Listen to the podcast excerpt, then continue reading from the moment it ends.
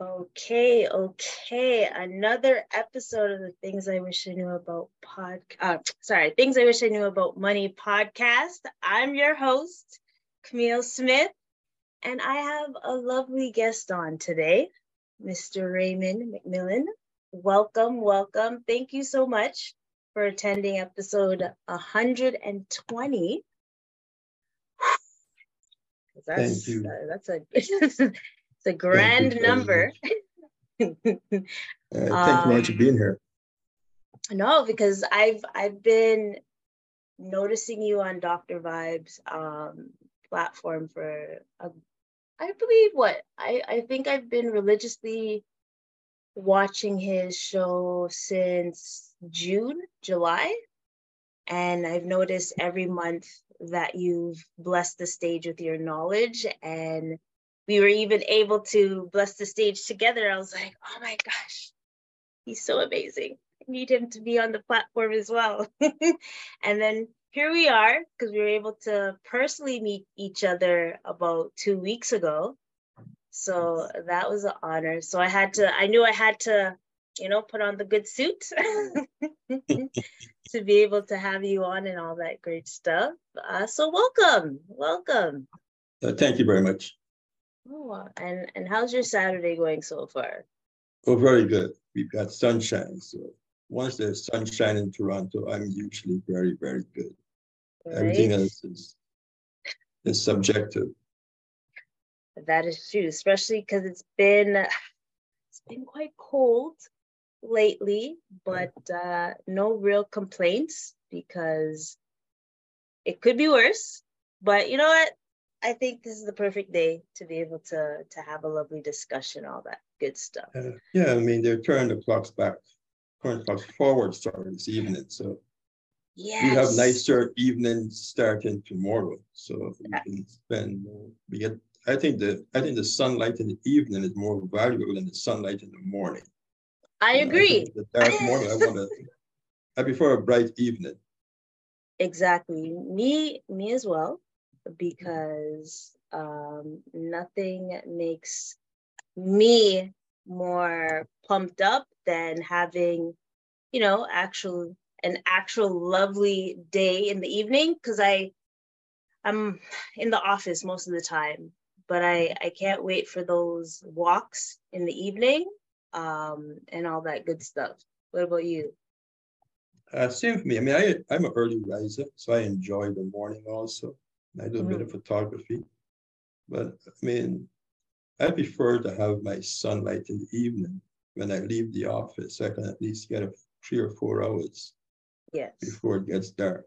I don't mind functioning in the dark in the morning. It's not a big deal for me. Awesome, awesome, true.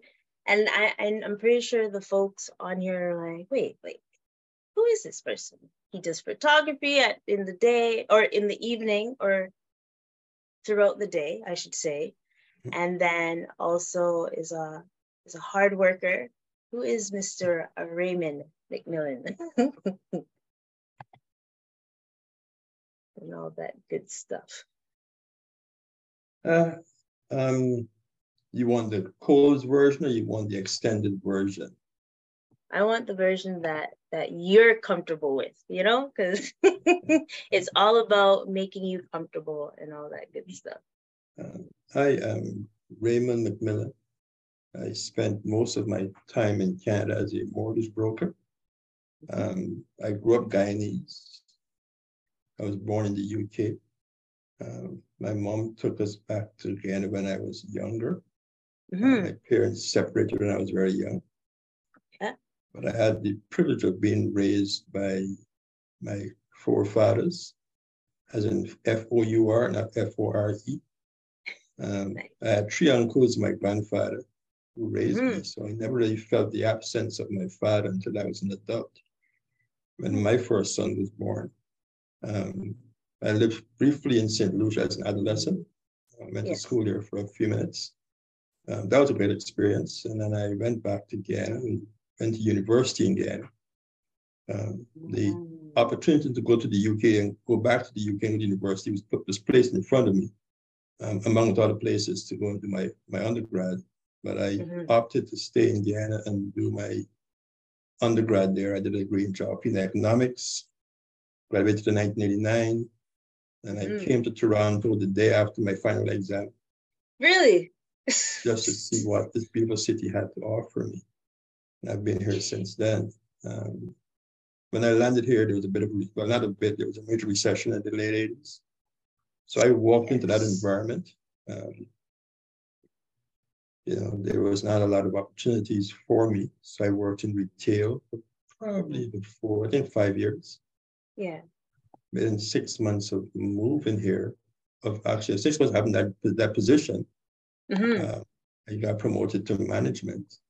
Um, but if you've ever worked in retail, it's one of the hardest jobs with the lowest pay. So I had no desire to pursue a career in retail, unless mm. you went to the mm. corporate side. But I mean, at the at the retail at the store level, yeah, uh, it's it's a lot, it's long hours. You know, you're on your feet all day, and the incomes are not anything to write home about. So I, I can um, only imagine how it was then compared to well i mean now. the good thing the good thing was there was no sunday shopping so i worked basically monday to friday um, mm-hmm. and then i worked some saturdays i think i worked one saturday a month actually the sunday shopping what made me leave retail even faster yeah. because i had no desire to spend my sundays um, in a store trying to deal with any customers it didn't make any sense to me so once they started sunday shopping in, in ontario that was mm-hmm. my um, exit ticket from that sector. Mm, that makes sense. And then that's when you got into the financial industry. Well, my my um, my background, my undergraduate degree is geography and economics, so it's urban studies. So my intention was to get into some sort of municipal planning department mm-hmm. and work in the area that I was actually academically trained in. Um, that was a very futile exercise for me. Uh, there was not a lot of opportunities for me as a young immigrant. I was probably in my mid 20s at the time, 25, I think, at the time. Yeah. Um, so, you know, here you meet a lot of people. I started to meet a lot of people who were in different areas. A lot of them were, you know, they were stockbrokers and bond traders and investment advisors and you know, that sort of stuff. So, you know, and most of them, you know, were men in their 40s and 50s who I think by all means had done pretty well for themselves financially. Mm. Um, some I got to know very well, and one went on to mentor me um, extensively. So yes, I got licensed as an insurance advisor. Mm-hmm. In, I think 1994, I think. Um, and then I joined one of the largest insurance and investment companies at the time in Canada, which was Standard Life Insurance Company. Um, so that was my entrance into the, um, I don't think they're still around, I'm not too sure. Yeah. But that was my entrance I into the into the insurance and investment industry. Mm-hmm. And I got all the necessary license to sell other products over and above life insurance products. And when it and how is that experience overall compared to mortgage? Um, it was interesting. I mean, mm-hmm. I don't think industry has changed significantly since then, the way they welcome you into the industry. Um, you know, the idea is that you will make a lot of money. That's how they try to recruit you most of the time. And you you know, they tell you to create this list of potential prospects or clients, and you name a hundred people who you know. Usually, you start with your family and friends and your close circle, and you mm-hmm. convince them that they need to buy some life insurance before they die, penniless. Um, so my first year was very successful because I had my inner circle. I played a lot of soccer at the time, so I had a very large network of young young friends and couples around me and people I'd worked with in the past. So the first year was very successful. Um, and then the second year, the well ran dry and we had, and, you know, that was it, you know I mean? um, you know, they trained you pretty well. It wasn't, yeah. I guess for me, it was just a different time. You know, it was um, a lot of my clients who had the means to buy the product were um, not Black.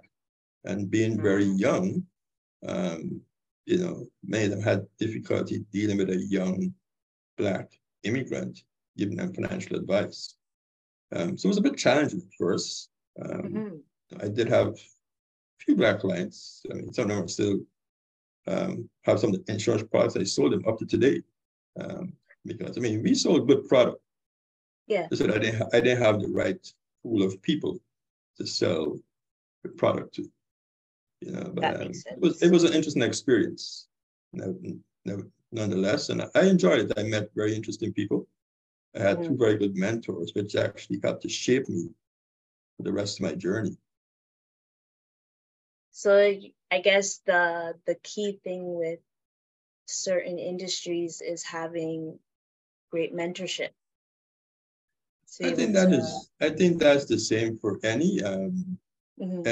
Anything you do in life. I mean, if you want to, if you want to scale fast and and have success, I mean, you want to, you can't learn all. You're never going to learn everything. So mentorship saves you time. By finding the right mentor, I mean, they will share their experiences with you, That you know, highs, the lows, you know, what to do, what not to do, and how to get from A to B or A to mm-hmm. Z faster than stumbling through it on your own, making the same mistakes they made 20 years ago. Um, but yeah, I mean, I've been fortunate throughout my my time here um, in Canada to have some very good mentors in every area I've gone into over the years. Yeah you you did say something that sparked me is is um getting there faster with with someone that has the knowledge i think and um something you probably can relate with as well is just like there's sometimes like the younger generation I'll, I'll speak for myself that wants to learn on their own and then be like well it's it's a new time I just want to push through and be able to learn it on my own instead of learning it the faster way. But that causes mayhem sometimes. Do you find that? Yeah, that's part of the the the growth journey. I mean, mm-hmm. as I said, my grand I read by my grandfather primarily. Yes. Um, he was my primary male influence, and you know, I'm a little older today than I was when I lived with my grandfather. And as I look at myself today, mm-hmm. yeah, just a bit. Um, a lot of the things that he did, you know, the way yeah. he dressed, the way he carried himself, um, his financial IQ, uh, the risk he took, I have become that person. Okay. So, you know, even though I didn't listen to everything he said at the time, um, I still do many of those things today. And I mean, not a day goes by where he's not part of my thought or my conversation, you know. And I left my grandfather's house 30 something years ago. Mm-hmm. He passed away probably 30 years ago, I think, or somewhere around there. But I mean, every day, I mean, his he was so impactful in my upbringing, who I am yeah. today. That I mean, so I mean, like, I have a, my eldest son works. We work together, Mm-hmm. Um, and um, you know, I I think he listens a lot. Okay. Because I share with him the good and the bad. So to allow him not to make the mistakes that I made, um, particularly in North America, you know, yes. you know, it's a little more difficult here as a person of color to rebound if you fall face down. Mm. Right? Because you know there's not too many resources to help you get back up. Right? I think it's easy in the Caribbean to make mistakes and, and survive because your your network is is is is larger. Everybody looks like you. You know what I mean? They might not forgive you and forget what you did, but if you're well connected, you will still mm. get away with murder sometimes. But here, our network is almost non-existent. So there's not too many who can pull you back up if you if you fall, right? So you've got to be very careful how you navigate this landscape. That's interesting you say that because I've never heard someone say that in the Caribbean, or maybe I have, but um, just not remembering at the moment that you have a better advantage in the Caribbean than here because normally what happens is people leave the Caribbean to come to North America to have a better life. And I'm, I'm uh, guessing that's not the way you see it per se, based on what we've talked about earlier. uh, some people do, not mm-hmm. everyone. I mean, in my experience, most of us left to study and go back to the Caribbean. Okay. Um, I had a pretty middle class upbringing in the Caribbean, so I didn't leave the Caribbean for a better life. I left for different reasons. Um, growing up in Guyana in the 70s and 80s, the country took a turn into a very corrupt environment. So there was corruption, there was crime. So those two things were my catalysts. Yes. leaving Guyana. Um, but had I wanted to live in that environment, I would have possibly done extremely well there. Um, okay. I mean, they came on the university campus to recruit me when I graduated from university for yeah. a for a government position in Guyana. That's so, exciting. yeah. So I mean, you know, not everybody who leaves the Caribbean is leaving leaving a sad story behind them. Mm. Um, and many of my colleagues who have left the Caribbean spent time here and have gone back and they have very successful businesses in the Caribbean. And I mean, they've gone back to Guyana and other parts of the Caribbean. So I mean, it depends on your circumstances. Mine were a little different. Um, my leaving was a little different from most and, than than most people. Well, that's interesting. And so then you were investor, investment advisor, was able to to have a lovely first year. And the second year got a little rocky. And then you became um, a financial advisor or throughout it got, the transition? It got very rocky, not a little rocky. It got very rocky. Had, I had what was called a voluntary car repossession. I found to leave myself a brand new car because I was flying high my first year. I got myself a really nice car. And, you know, the next year I had to drop it back to the dealership and tell me, you know what, thank you very much, but I can't afford this bad boy. part of the journey, right? So, you know, part of part the journey, yes. I dropped the car off, hopped on the bus, went home, and I found myself a job. Um, wow. And I did that for two years. You know. Mm. We, we, we grow best in our failures sometimes. But the job I had was one of the major banks as financial advisor. Yes. And those two years were very valuable. Uh, I learned quite a lot. I was what they call a high net worth advisor to the bank mm-hmm. I worked with. So I dealt with clients who had a certain amount of liquid investable cash. And I quickly learned the investment landscape of the top probably 5% paying population. Um, I met very interesting people. Um, a lot of clients I dealt with, some of them were younger. At the time, they were mm. probably in their late 30s or early 40s. Yes. Um, some were immigrants, some were Canadians. Um, but you know, the one thing with client interactions is that both parties learn. The advisor learns and the client learns because they're sharing their experience and their journey and their story, sure. how they got from where they were. Some of them inherited wealth, some created their own wealth. Um, some came from countries with crises, so they brought their wealth here with them. So for me, it opened my eyes to a very large cross section of the Canadian population who had money mm-hmm. and the mm-hmm. things they did to protect their money, make more money, and provide for their future generations. Um, some of those folks spoke English as a first language. Some of those folks didn't speak English very well. Some of those folks were multi-generational Canadian and some of those folks had no family in Canada. So for me, being an immigrant with no family in Canada, it allowed me to put aside the excuses and focus on building what I needed to build. Mm. Putting aside the excuses. And I'll ask a different question because do you find that Canadians kind of have that excuse uh, with with not being able to um, have like generational wealth and then then then others that you saw in the top five percent of of that network? Because well, many of them were actually many of them are actually Canadians who mm-hmm. I saw. I mean, they were predominantly. Canadians, but they was okay. they were also immigrants who were from the Caribbean, mm-hmm. uh, English-speaking Caribbean. There were some who were from parts of Eastern Europe.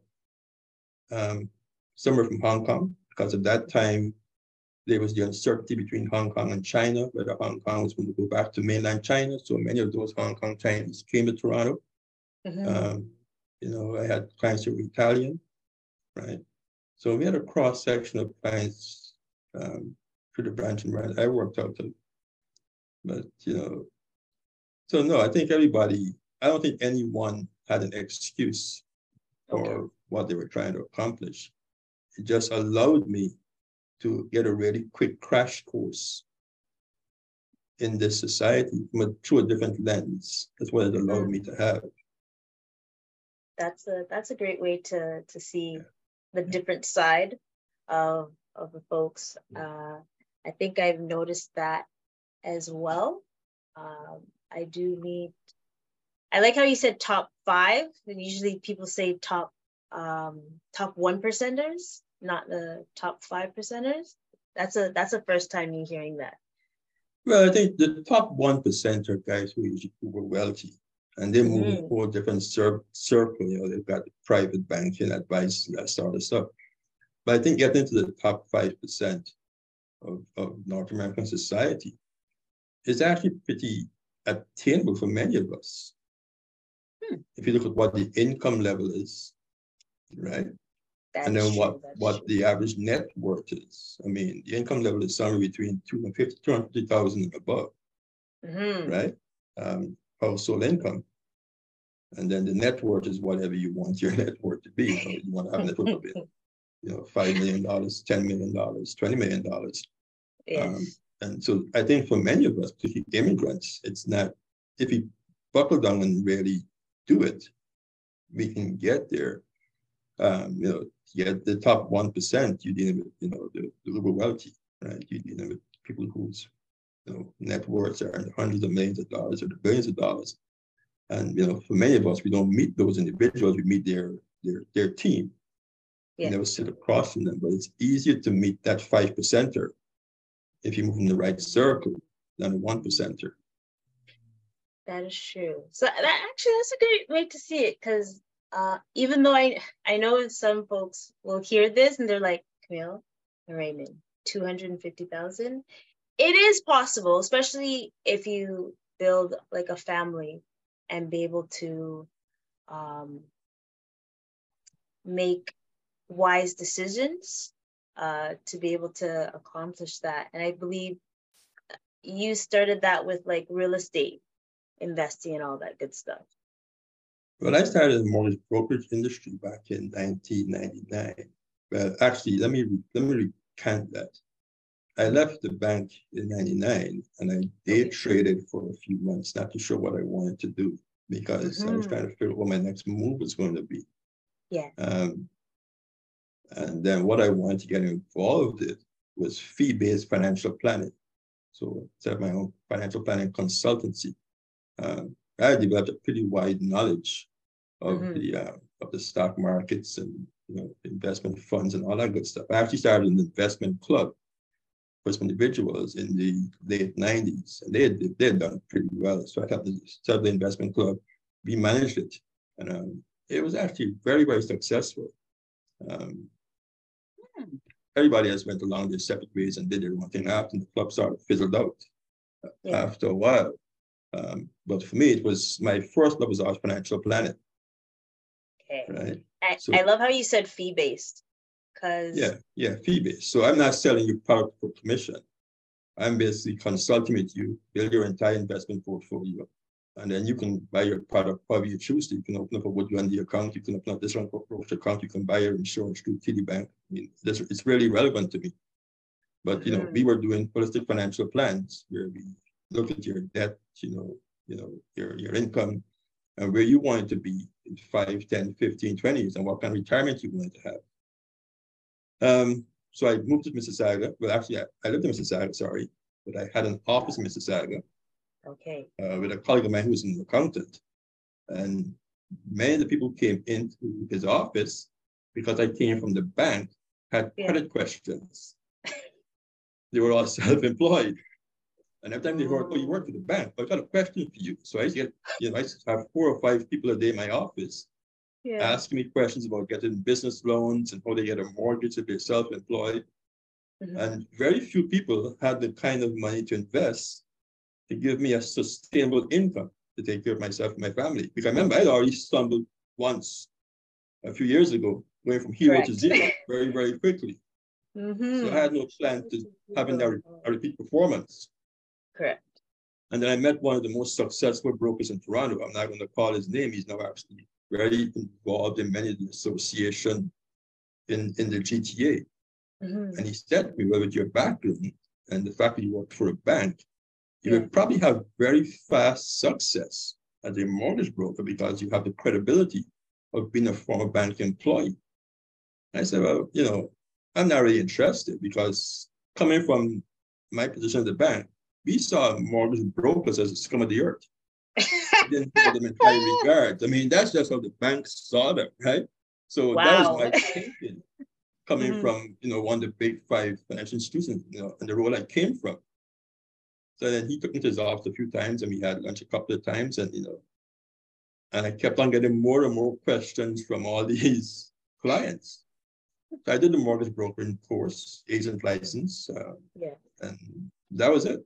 You know, mm. first year I made no money. I think I made like 900 bucks the first year because, um, yeah, yeah, you know, because most of my clients at the time were buying pre-construction homes. Okay. So you had that, you know, that that um, one year to 16 month closing, but I had no debt, you know, I had no debt. I had a small car loan I had to get rid of. Uh, I missed a few payments here and there along the way, but that's the, that's the chance you take when you're trying to do something and you know what you're trying to accomplish. Sure. And in my second year, I jumped to six figures, and you know that was it. I never it never stopped from there. Golly, how did that feel? Uh, well, I kind of expected it because I mean you can see the pipeline growing. You know, I kept mm. good records about my uh, my transactions and what's closing and everything. So I mean, once the the revenue started to come in, you know, it was expected. It wasn't like yeah. a big surprise. I mean, it felt very good. You know? um, but yeah, from there, just kept on going year over year. Yeah. Okay, jeez, um, because, and I'm I'm glad that it didn't turn out the same way as being an investment advisor because you know the first year like and then you like saw it skyrocket and then you're like oh as long as it stays this way, we're a-okay. well, they're two different careers. I mean, yes, the 5% rule and the 95% rule. So 5% have access to money to invest. 95% need money to borrow. So if I'm on the other side of the equation, mm-hmm. I'm now acting as, a, as, as intermediary for the lender. There's many more people who actually need money to borrow than have money to invest for me to make a significant impact, mm-hmm. right? So, True. and now I was also much more experienced because I had the experience of working for an investment company. I had yeah. the experience of failure. I had the experience of working for a major financial institution. I had met all these people along the way. I saw the system in place yeah. and the branding in place that the banks use, how they market to their clients. When I came in to being an independent consultant, you know, in 1999, I had learned so much mm-hmm. in those five years that no university course could have taught me. No business program could have taught me what I learned in those five years. No MBA program could have taught me that. Because I saw it firsthand. Right? Yeah. And my my best teachers were probably my clients. Because I watched the things they did, how they understood the way to use overnight lending rates to take advantage of large sums of money, how they moved money around um, how they took risk in the real estate sector and that mm-hmm. sort of stuff. So that was my exposure during those five years. So that was my MBA program probably. And and it and it was basically free. yes, yeah, yeah. That, there was no tuition loan attached to that that that yeah. academic that that program. yeah, it was it was it was free. Yeah. Nice. It's a look at it. I never thought about it that way. Because like, and and I like how you said that because, and I'm not telling folks not to go to school because you still need that discipline and and. I, I have a first knowledge. degree, so no, I'm not yeah, telling anybody. Exactly. I, I have an undergrad degree in economics. I just exactly. did a master's degree. But I know like some, I'm not gonna say all millennials think that, oh, I can learn it hands on and just have that that success but it's it's not overnight and you you kind of do need some discipline when it comes to that and just the different knowledge you did get that hands-on experience but you also had you're very holistic like with the knowledge that you had and the growth throughout the time so it's good to have both experiences Yes, but my foundation goes back to my upbringing in the Caribbean with my grandparents and my family. I mean, a lot of my learning was in the home. I mean, we had an extensive mm-hmm. library in our house. Um, my grandfather was a shareholder for 2 mm-hmm. of the mm-hmm. largest liquor producing companies in the Caribbean, um, the GAR and DDL. So I was exposed to shareholders meetings and, and a pretty high level access to financial information and conversations that perhaps many people from the Caribbean aren't be exposed to mm-hmm. uh, as as as kids. And so I was, you know, our conversations were a lot more detailed. I mean, my grandfather built a home, um, and I was next to him with the contractors. I think I was eight years old. Yeah. I think he went to to buy lumber or he spoke to the contractors. Like I knew the whole process of that project. Um, and I couldn't be more than 10 years old, but I was still in I was still in a very low grade at the time. Mm-hmm. Uh, but I think a lot has to do with your, you know, that early foundation, you know, the people around you, um, what they're doing. Yeah. Because if the folks around you in your early years have very limited thoughts on how life is to be lived, yeah. then it's very hard for you to fight out of that mindset as you're an adult. So I never was exposed to limited thoughts as a mm. child. Um, you know, one that my grandfather detested was the phrase "I don't know."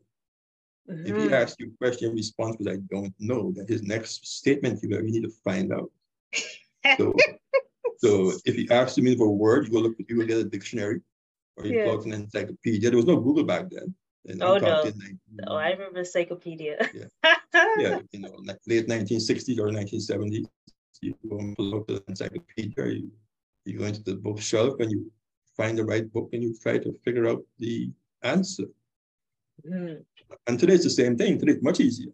So I think today's population has much more access to information that will help them to achieve things uh, very easily.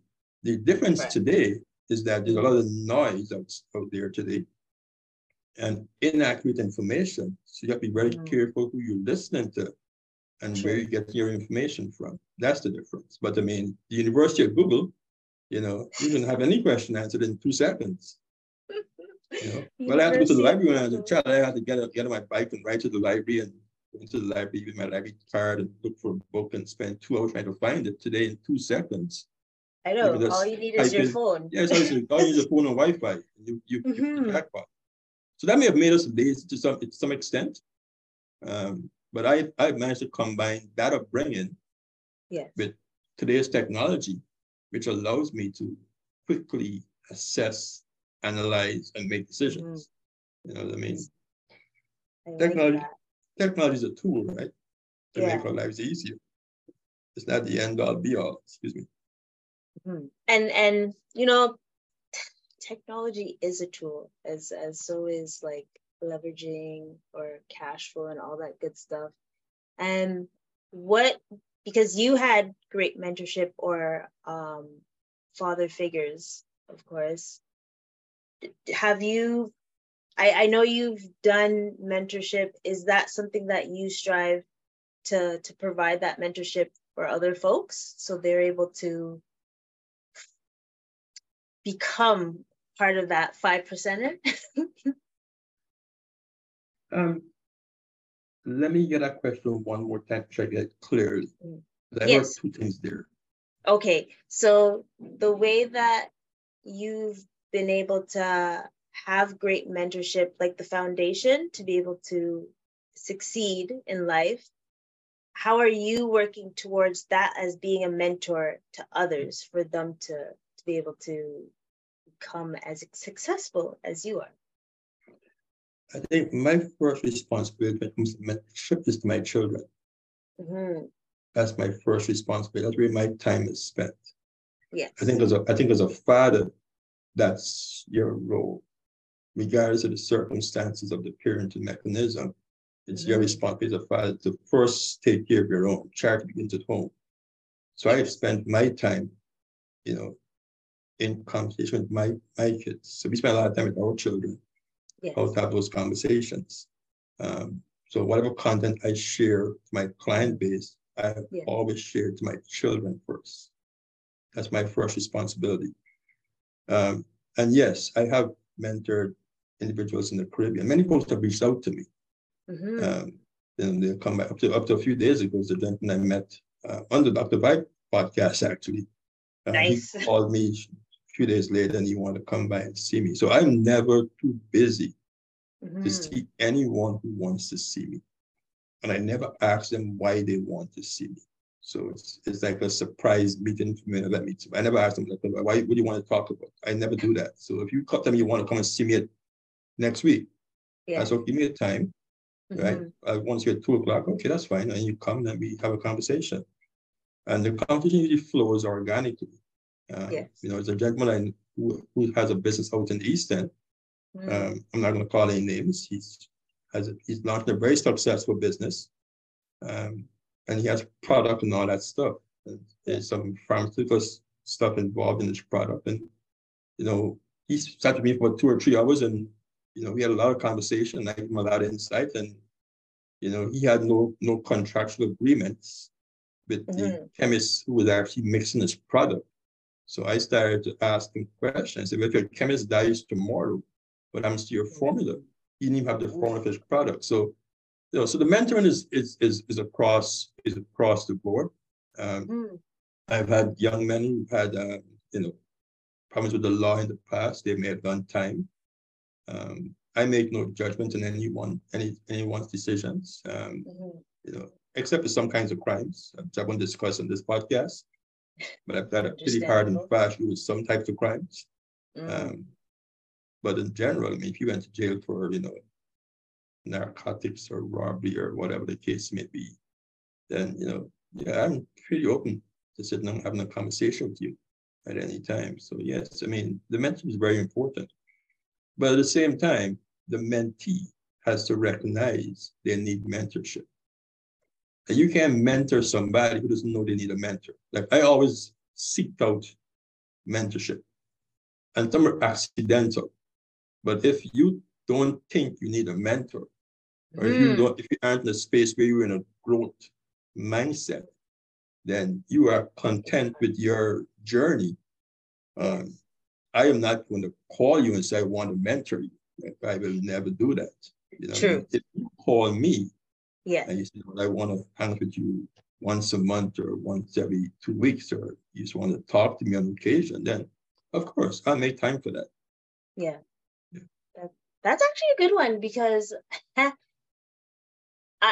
I've never, yeah, I, I don't think I've ever seen like a mentor like say, hey, hey, do you, do you need help do you do you want me to give you advice it's yeah. it's usually the mentee that's like okay i see the value in this person and this is someone that i would love to um, learn their values and morals and see how i'd be able to to learn from them. And yeah.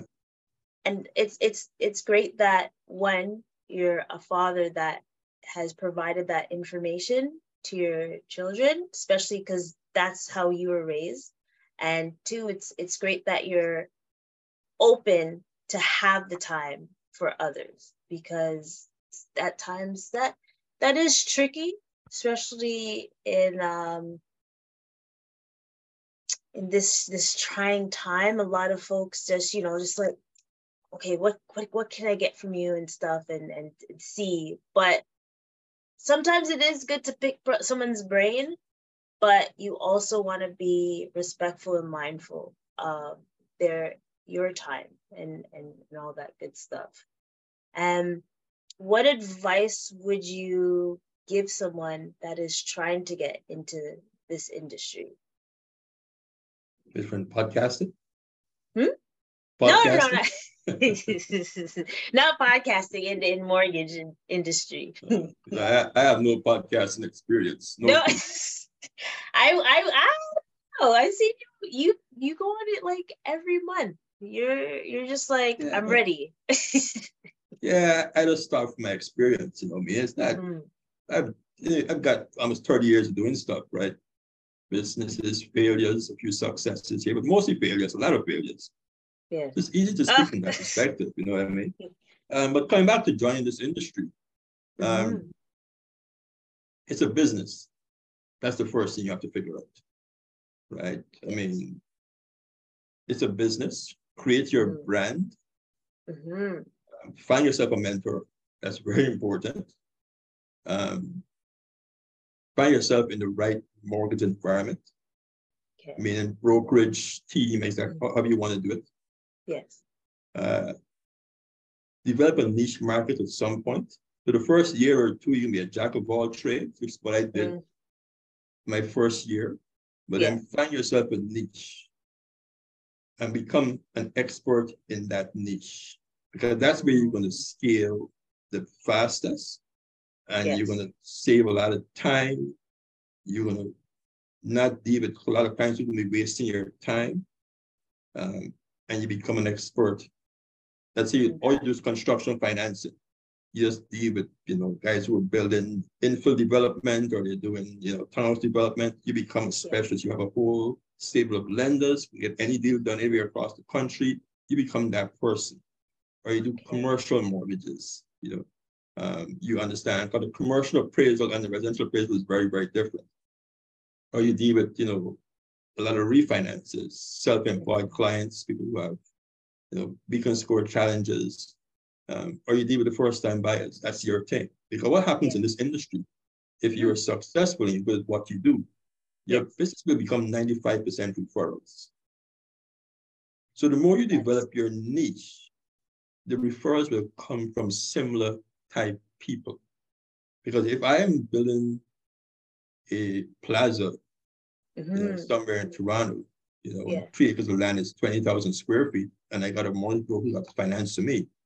Yeah. Then my circle I work with are probably people who are doing similar things. They're doing not necessarily the same project, but similar type of project. So the referrals will come, and then you become the lawyers will know you're competent, and they will send yes. you referrals. Like when you got referrals from a lawyer, that's when you know you've well in the industry because lawyers don't normally refer business to a lot of people because they don't want to damage their reputation if you're unsuccessful in delivering. Right. So I mean, I worked very close with a lawyer who retired a few years ago. Mm-hmm. And I mean, we got many referrals from him. And I still work closely with a couple of lawyers within the GTA. Um, okay. you know, so yeah, but de- develop develop, you know, a very focused approach to how you're mm-hmm. going to do the business. Um, build your brand, right?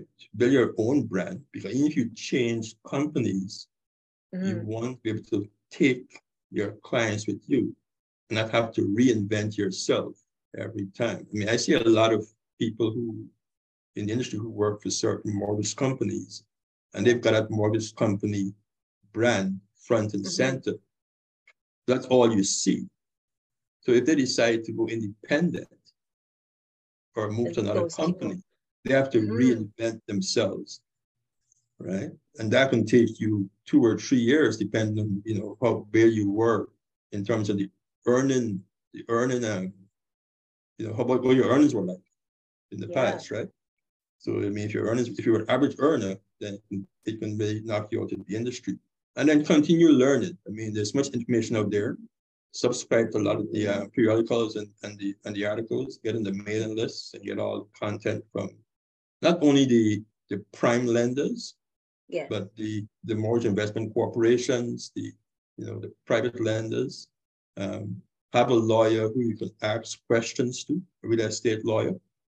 Because I mean, if you deal with stuff like default management or you know, you know, new construction clients and got questions for you, your credibility goes through the roof when you can hit your lawyer's number and mm-hmm. speed that and he or she answers the phone.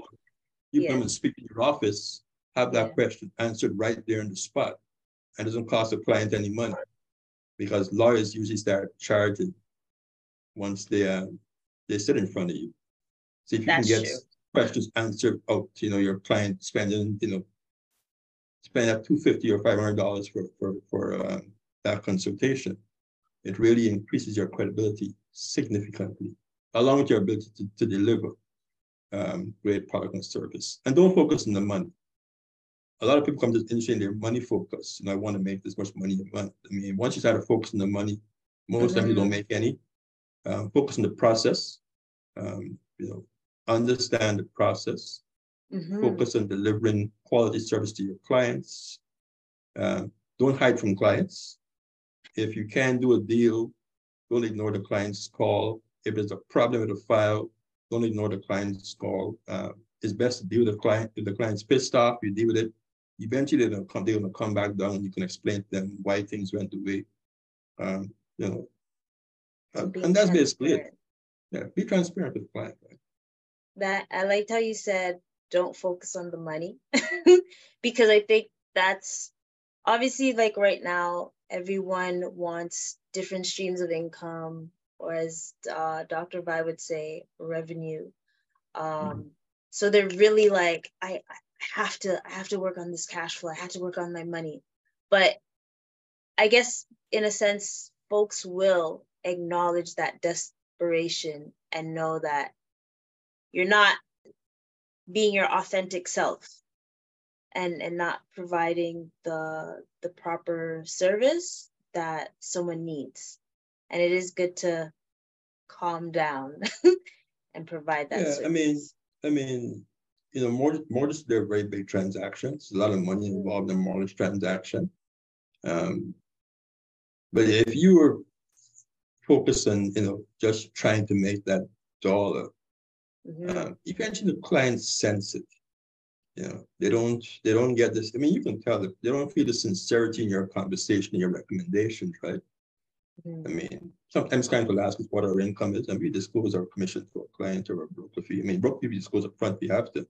Uh, yes. And the yes. confirmation on this mortgage, how much does the bank pay you? And you tell them, right? You know, and, you know, and be able, be prepared to justify why you're earning what you're earning. Right? Mm-hmm. Because sometimes all they see is the half an hour you spent in front of them. Yeah. But there's two or three weeks of work in the background that they don't see between yourself and the lender yourself and the lawyer, right? So if you break it down to your hourly rate is, mm-hmm. there should be a certain level. Right? Anybody coming into the industry should know what they want to earn per hour. That's a, that's something that a lot of folks don't do. Like, hmm. I know what my I know what my hourly rate is. You know what I mean? So yeah. I know what that number is. And I've told my son the same thing. So I mean, if you work in a file, mm-hmm. at some point you got to know whether this file is going to be a loss leader, and then you're working pro bono, right? So, okay. I mean, it's that, important that you figure out what your rate is. That's a good um, way to see it because I I I have dealt well. I haven't dealt with mortgage brokers per se, but like real estate agents.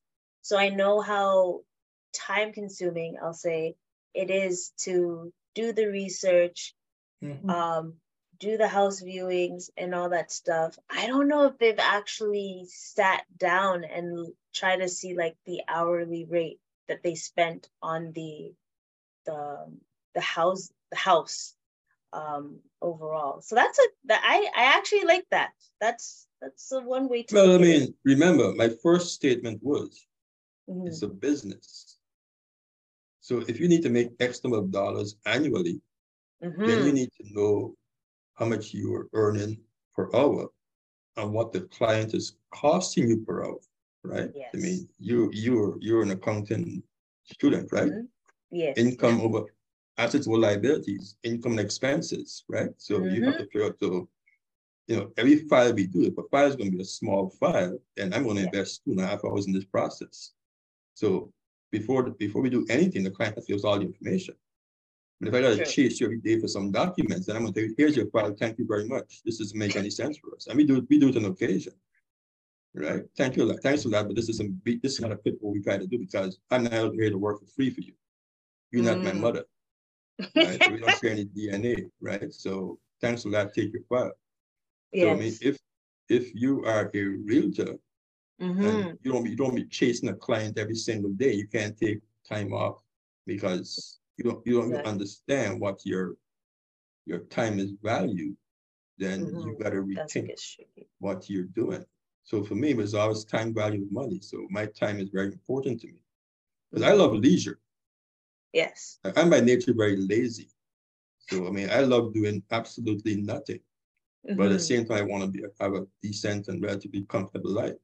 If I can do nothing all day and get paid for it, I'm good.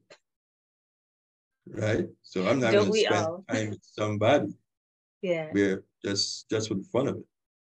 Mm-hmm. And that's what I would I would recommend any young agent to do. You know, know what kind of income you want to earn that needs that will allow you to live the life you were living and a bit more, mm-hmm. and then mm-hmm. figure out what you need to earn. What you need to work six hours a day, 10 hours a day, four days a week, mm. seven days a week, we to yeah. get there.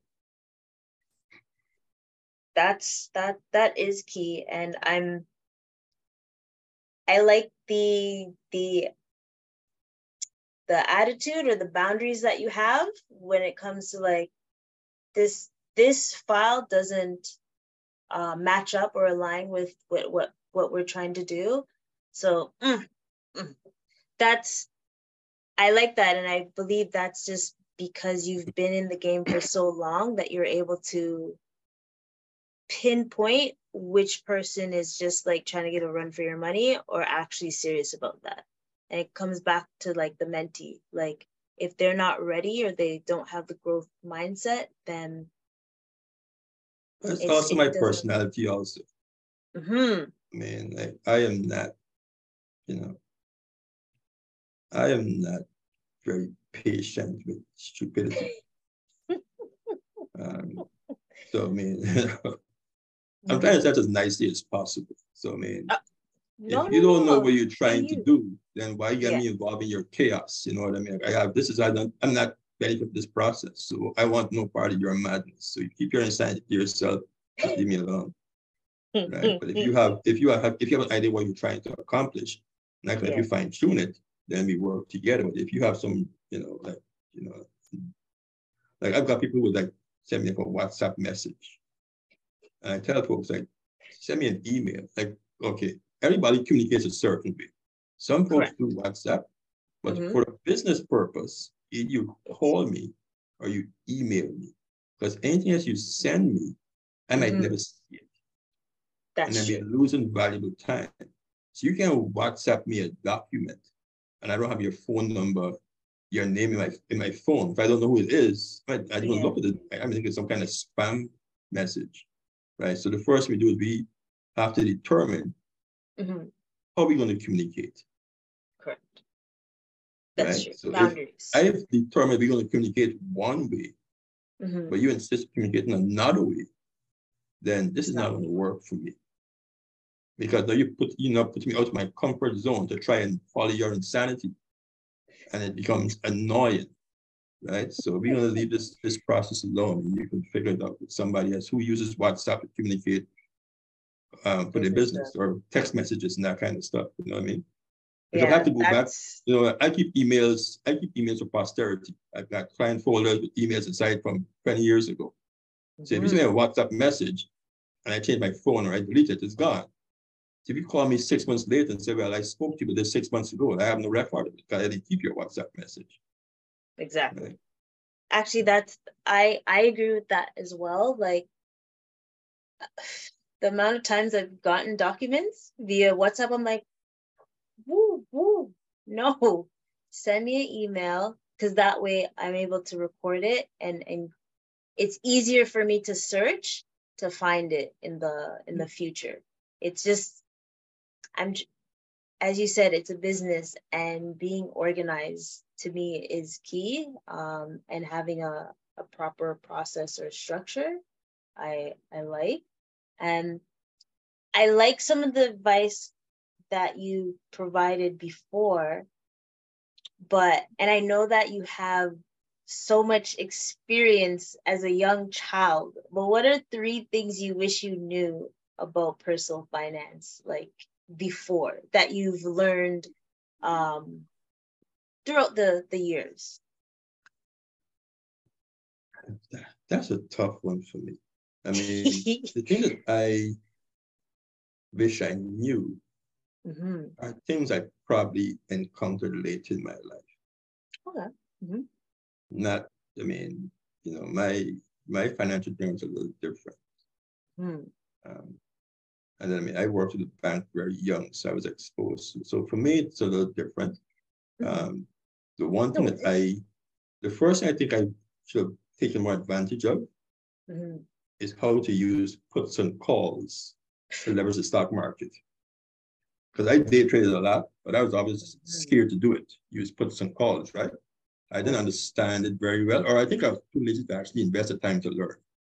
Um, and that's a strategy that really could have um, that could have really helped me back in the day when I was invested in tech stock back in the 90s. And you know, you had all these, you know, speculative stock on the bank stock exchange and on the Montreal Stock Exchange and stuff like that. Um, so I mean, if I could rewind the clock, you know, 30 years, 25 years, you know, somewhere around there, I'd have basically gone gone on to the the library or bookstore. Mm-hmm. And I'd have gone and do a couple of courses through the Canadian Securities Institute. And um, yeah, I'd that was what I would, that's one of the first some of this. Um, the other thing is something that's very popular today, which is crypto and cryptocurrency and Bitcoin. Um, okay. I just never had any interest in either mm-hmm. crypto nor Bitcoin. So I basically turned my mind off it completely. And I think by doing that, I also missed out an opportunity. Um, you know, like when it just just started. Yeah, because I mean, I'm pretty intelligent, I think. Mm-hmm. Um, and if I'd actually I think I think what happened with the crypto and the Bitcoin to me, mm-hmm. the way it was presented to me was much much like multi-level marketing. Like the approach was very similar. And I have no interest in multi-level marketing type things. I mean, some folks that's what they do, and I can respect that, but it's not my thing. So yeah. everybody who got me involved in terms of the conversation about crypto and Bitcoin, this was like many years ago, probably like about probably almost 10 years ago, eight years ago. Yeah. It always came in that format. Like you're trying to recruit me for some kind of thing that might not work out in the future. Correct. And no, nobody I ever spoke to about either crypto or Bitcoin who were involved in it can really give me a logical explanation of how mm-hmm. it worked. Like I never got anybody to tell me in five minutes. Yeah. If you ask me how to do a private mortgage, I can break it down from start to finish, like very easily. But if mm. you're into crypto and you can't explain to me, you know, hey, I suppose the money goes into a wallet, and like, okay, so what's a wallet? Can I, you know? But I think for me, I should have done the research myself and and spend the time yeah. and take advantage of that ride. Yeah, because it was a wild ride. And knowing the way how I've, how I've invested in the past, I would mm-hmm. probably, you know, take out the take out your gains, reinvest, take out your principal salary, reinvest the gains. So I'm not losing any money now. I just kept on. And I'm not investing my wins. You know what I mean? Yes. Um, so I'm I'm sort of in hindsight, I'm mm-hmm. sort of a little you know, pissed yeah. off that I didn't get take it more seriously. Um, no worries. Yeah. Uh, well, um, that's um, that's. Sorry to cut you off that's a good way and don't worry i'm going to talk about the the options because i really love options as well but it is a great thing that you mentioned that because now people see like okay i should do my due diligence and have like try to get knowledge of what is out in the world just so they you know are, are a little bit more holistic with with their learning experience oh, yeah. and growth and and the third one um, don't rush the process. I think, I think for many of us, we rush the success journey. Mm-hmm. Um, like we get, you know, we trying all these different approaches, like develop a strategy, mm-hmm. um, and and build build your model. So, you know, have some money in the stock market, you know, do your real estate stuff, but have a have a have a game plan. Um, you know, don't get caught up in the news all the time. I mean, I rushed the process in my 30s. Um, so I I diverted from my game plan mm-hmm. my 30s. Uh, a little older than that. Mm-hmm. My early 40s, yeah. Early 40s. So, and people try to guess my age now, but that's I'm almost I'm almost, 50, I'm almost 59. I'm almost 50. I'll be 59 in two months, I think. Two months, month and a half, I can't. Something like that. Anyway. Folks, black don't crack. oh no, I'm very cracked. My knees crack, man. Don't worry that. That's nonsense. Black does crack. My knees crack a whole lot. I don't know who tell you all that stuff, man. Get over it. Black cracks real bad. But anyway, that's a different conversation. But anyway, so what I was saying was uh, don't rush the um, process. I, I diverted from my game plan mm-hmm. and got involved investing in stuff and processes that I didn't know enough about with money I'd made somewhere else. Mm-hmm. And then mm. people who didn't weren't my my peer group or I don't want to use, use the word intellectual equal, because that sounds off a little um, is the word that comes off a little like my ego is, is overinflated. But um so I diverted from my my my, my my my strategy, my path, mm-hmm. and cost me a lot. And I and I allowed them to run with the process while I was doing what I was doing. And that mm-hmm. process cost me a lot. So if what I'm saying in, in a nutshell is um, if you got a game plan, if your team is buying single family homes across yeah. Canada and you're mm-hmm. good at that, you can yeah. analyze the property, you can see a property, you know, just drive by it, you can run your numbers in your head in 30 seconds. And somebody comes to you and say, okay, let's go buy a hotel in Niagara Falls. If that's not your thing mm-hmm. and you mm-hmm. aren't interested in doing it, yeah, it's you're interested in dealing with hotel staff and chambermaids and trying to buy fish from this place and chicken from that place, don't get involved in it. Sure. Either, either get involved as a lender mm-hmm. or as an investor with very clear cut guidelines on your money and the repayment period for your money after doing the due diligence that the investment actually makes any sense with your lawyers and your accountant. Right? So focus, stay in your lane, and not try to be a jack of all trades because at some point, mm-hmm. if you depend on other people to make your money decisions based on their risk and their experience, you might yeah. end up losing a ton of money. And I can speak to that with great authority. That is true. you know, I'm I'm chuckling because the advice that you're giving and, and what you've learned, I've heard that many times. So I feel like if you hear something constantly, you, you got to start listening, right? Um, and you've said a lot of things that I've heard many, many times, um, like find a niche, um, the jack of all trades just focus on one thing so you can specialize and then you'd have more confidence as well. And and i i see the confidence in you. I see it i see it. And um hmm what else uh there's something the options. How are how are options different from before to now because I've I've dabbled into options and I like it, but I know I have to do more research with being yeah. more comfortable. Yeah. We have I'm not actively a day trade anymore. I don't actively invest. My son has a portfolio. Um, one of my mm. sons, sorry, my yeah. son, one of my sons mm-hmm. has a portfolio. He's more versed in that stuff today. Um, but no, I focus almost singularly on the real estate part of stuff for the last probably 15 years or more. Um, I do intend to get back into invest in the stock market. Mm-hmm. Um, there's significant value in it. And I have more time now to do the research, the analysis mm-hmm. myself. Um, so yes, I do intend to do that. Okay, so it's always good to to research, folks. Research, do the due diligence. And are there any other avenues that you're that you can discuss that you're working on in the future? Um, the focus now is to scale the kids so mm. that they don't, that's my primary focus, educating children, yes. uh, our children, yes. um, so that they save themselves time.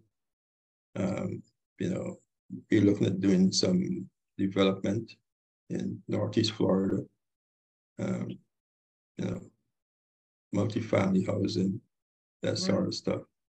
Um, increase our door count for the rental portfolio um, mm. because, you know, the key to a comfortable retirement is having income, not necessarily assets. If you have assets and no income, you got to sell the assets. And if you live lot too long, you might outlive the asset once you sold it. So for me, the focus is yes, I need assets, but I need income producing assets, not assets that I have to liquidate them in order to maintain the lifestyle. So, you know, we know what our monthly number is going to be, um, you know, once we stop working. Yeah. So I'm creating the asset base to generate the revenue that will allow us to do that and then transfer that, those assets to the next generation.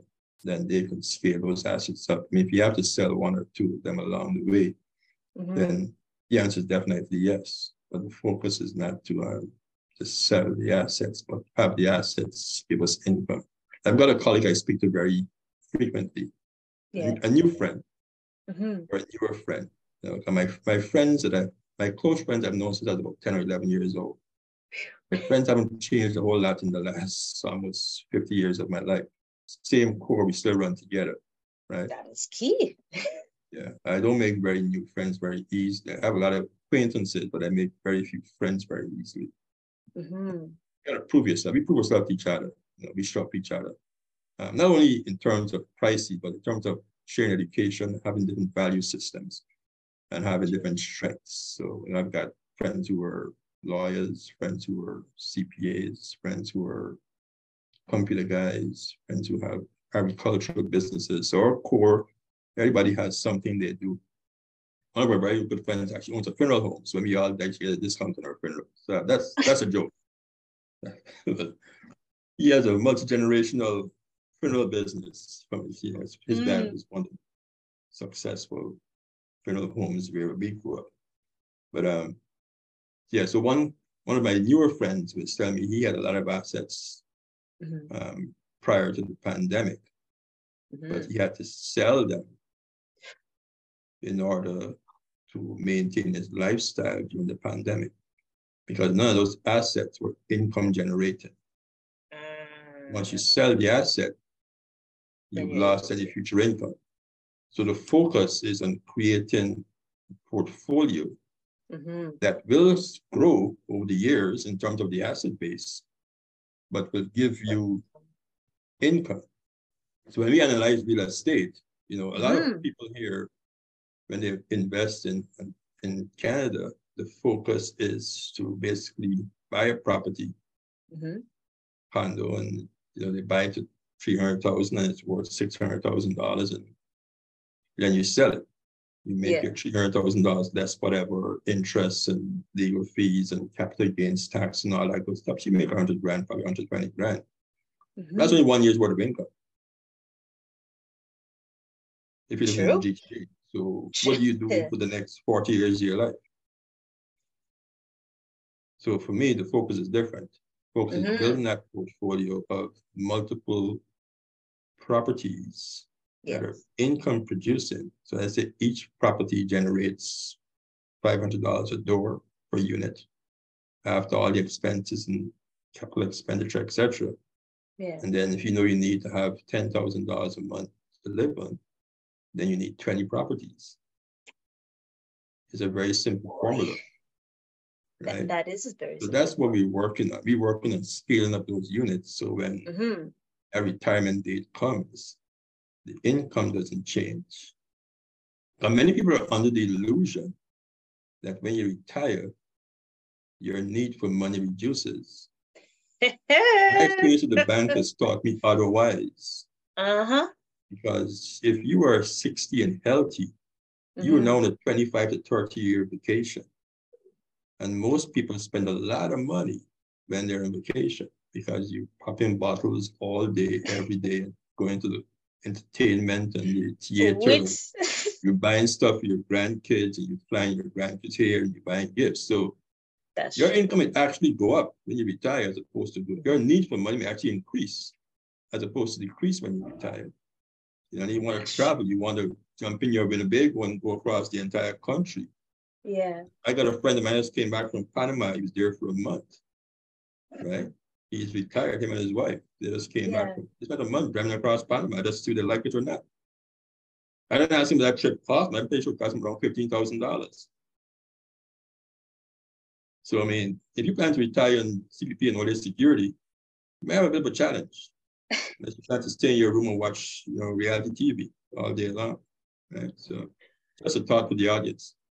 Right. That that's that's a, um, a different way to strive for your retirement um, or your vacation, as you said, 20 year vacation. Um, you definitely want to see I, I like how you said finding a way to have assets that are producing income and not just having it for show because inflation and things my gosh and are you actually yeah are you worried about how the inflation is going with with mortgages and stuff right now or it's like eh, Mm, you mean me personally? I mean uh, for my clients. For your clients. Yes, a lot of them are going to have a lot of problems um, because incomes haven't changed. I mean, we have a large client base who are healthcare workers. Yeah. Many of those folks during the pandemic had to mm-hmm. basically um, leave their secondary job. So many of them took a 30% pay cut because they couldn't work their part-time job.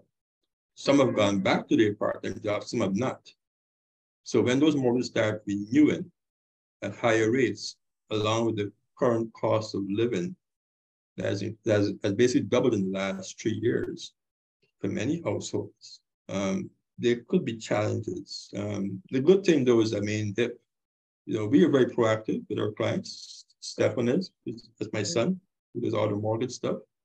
Nice. Um, we call the client, he calls the clients up front, you know, we get them into strategies to try to mitigate any payment shock and the impact okay. of the increase in rates and that sort of stuff. But yeah, it's been very challenging for a lot of people. You know, we don't want to see those defaults, uh, particularly folks who have private financing, you know, second mortgage and that sort of stuff, or a higher risk, higher interest rate mortgage because of their higher risk clients.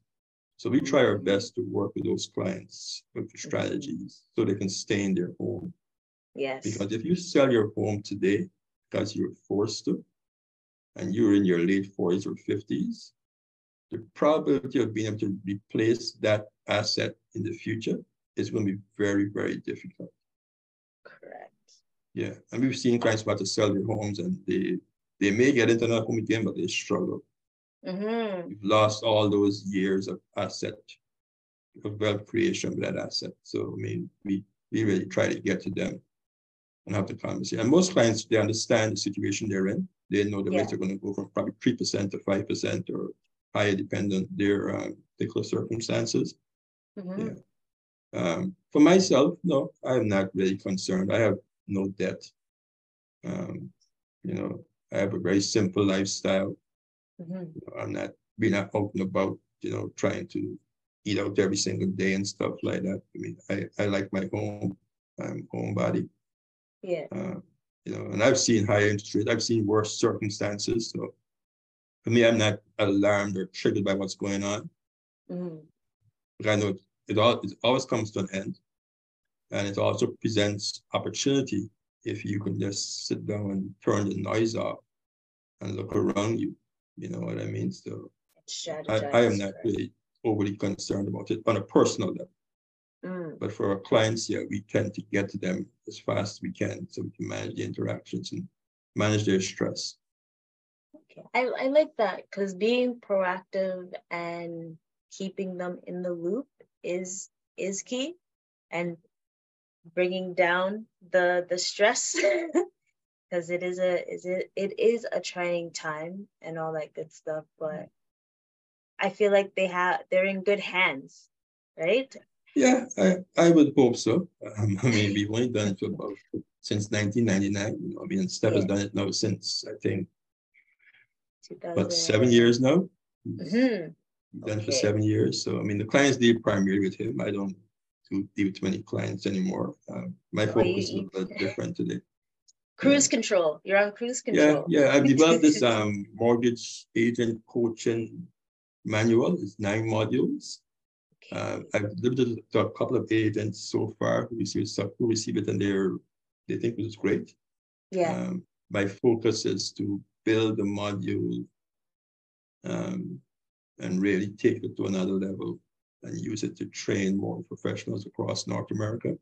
Um, I haven't given it the attention it needs um, for the last little while. Um, but yeah. yeah. I do intend to and really start to. So my focus is a little different today okay. than dealing with individual clients and trying to get their mortgages. That's something that oh. Stefan does. Yeah. Okay. And and how can the folks contact you? Because I'm I'm glad you mentioned that because I will put it in the show notes and stuff um, so they're able to like anyone that's you know a mortgage broker or wants to get into that industry please contact raymond because he has a lot of knowledge. I like I honestly it. every time i would hear you on dr vibe i'm like take this in. Like i really i really love your energy and this how you're able to explain things and that you would energy. Want. I'm very laid back. I have no energy, man. I, I, but I feel. I'm borderline comatose, man. I'm very. My voice is so flat. I'm like just laid back. I'm not up here doing jumping jacks for nobody, man. no energy. Very relaxed I, energy.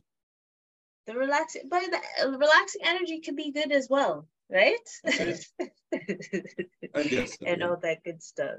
But how can the folks get in contact? Because they uh, just the website, the McMillan That will show all the contacts we have, or just go to Google, the McMillan Group. Mm. We're on Google. Those two platforms will send you to any other way you want. Email, um, online chat. I mean, you can chat with us on Google. Um, go to the website and pull up all of our um, social medias. We're on Instagram. Um, I'm on Instagram. I've got mm -hmm. two mm-hmm. profiles on Instagram for the mortgage business. I've got a LinkedIn profile. Um, there's a Facebook page. Um, there's a couple of Facebook groups also. Mm-hmm. Um, but I mean, if you send us an email, just go to the website, send us a contact, an email from our contact form, and then we will get back to you. So it's the McMillanGroupInc.com, and that's MC. Yeah, and then we'll be more than happy to to uh, have a conversation. But the best way to interact with us is to stop by our office, Mississauga, and have a one-on-one conversation. You get much more out of us and much more insight than trying if to you live in the wild, wild west. Con- yeah, and to email conversations. True, because you're. It seems like you like to be like in person and be able to, you know, have a, a calm, relaxing uh, conversation, all that good stuff. So I definitely put that in the show notes and all that good stuff. So, folks, is there anything else you'd like the folks before we, we wrap up for today? Uh, just want to thank you for the opportunity. It was a great conversation. Yeah, I enjoyed chatting, you know what I mean? And anybody has any questions, whether they want to get an opinion, you know, we do business not only in Canada, I do stuff yeah. in the Caribbean. Uh, I facilitate transactions in some parts of the Caribbean and parts of Florida. Um, and I've worked with a lot of investors. So we analyze properties to see whether they actually make sense based on what you're trying to buy them for. And we don't mm-hmm. just guess based on, you know, mortgage payment and, and rent income. There's a lot more to that when it comes into buying real estate. Um, you know what definitely. I mean? Yeah, it definitely Um, that is the game plan in the next year or two. So we will be in in contact and all that good stuff. Gotta fix up my my eggs in all the baskets and all that good stuff so they're all set in mm-hmm. order Uh, because uh, you know generational wealth and scaling is is key and yeah yeah yeah and don't feel rushed to do anything before you're ready i mean i think many mm-hmm. people rush into buying property without doing the proper analysis and approach because their friend or their best friend or their somebody bought a property um, you know like you know do it when it's ready for you um, mm-hmm. And you don't have to buy a property to live in. You can buy it to rent it and stay in your dad's home, your parents' home. Mm-hmm. Right. So I mean, you can buy a property and have it make you money because the property you live in in Canada is necessarily not going to make you a whole lot of money. Right. Unless you have roommates or you rent your basement. But if you are in a position where you have, you know, you don't have a family of your own as yet, and I'm not speaking in general, in general terms to the audience. If you don't have, if you're, you know, in your 20s or 30s, you're not married, you're single with no children, mm-hmm. and you have some savings, then find yourself the right property that will pay for itself and give you some cash mm-hmm. flow, or at least break even, and build that portfolio from there instead of waiting to buy your dream house to live in. Because that seems to be the, the whole mindset today, like the dream house buying. Dream houses don't make you money. They cost you a lot of money. Mm-hmm. I'm I'm glad you said that because I think that is some of the issue. Um, and I'll I'll say like millennials that they're either looking for their dream home based on what they've seen others, and then also rushing the process because they're like, okay, my other friends are have two homes or or houses in in Guyana or Jamaica, I I, I gotta be on their same level, but take time. yeah. Trust the process and all that good stuff, right? Yeah. Golly. But on that note, folks, make sure you guys contact Raymond. Thank you so much for blessing the stage. It's an honor. I I feel like I'm becoming a celebrity like Dr. Vibe. I know he'll laugh at that one. And uh, folks, just make sure you like, subscribe, and all that good stuff. And even though Andre isn't here, I always represent with uh, his song and everything. So that is how we're gonna cue out and all that good stuff. Until next time, folks. Blessings, blessings, blessings. Thank you. Thanks Raymond. a lot, Camille. Good night, everybody. You guys stay safe and enjoy the right. weekend. And stay warm too. oh yeah, depends on where you are in the, in the world. Some folks might be in a very warm place. That is true.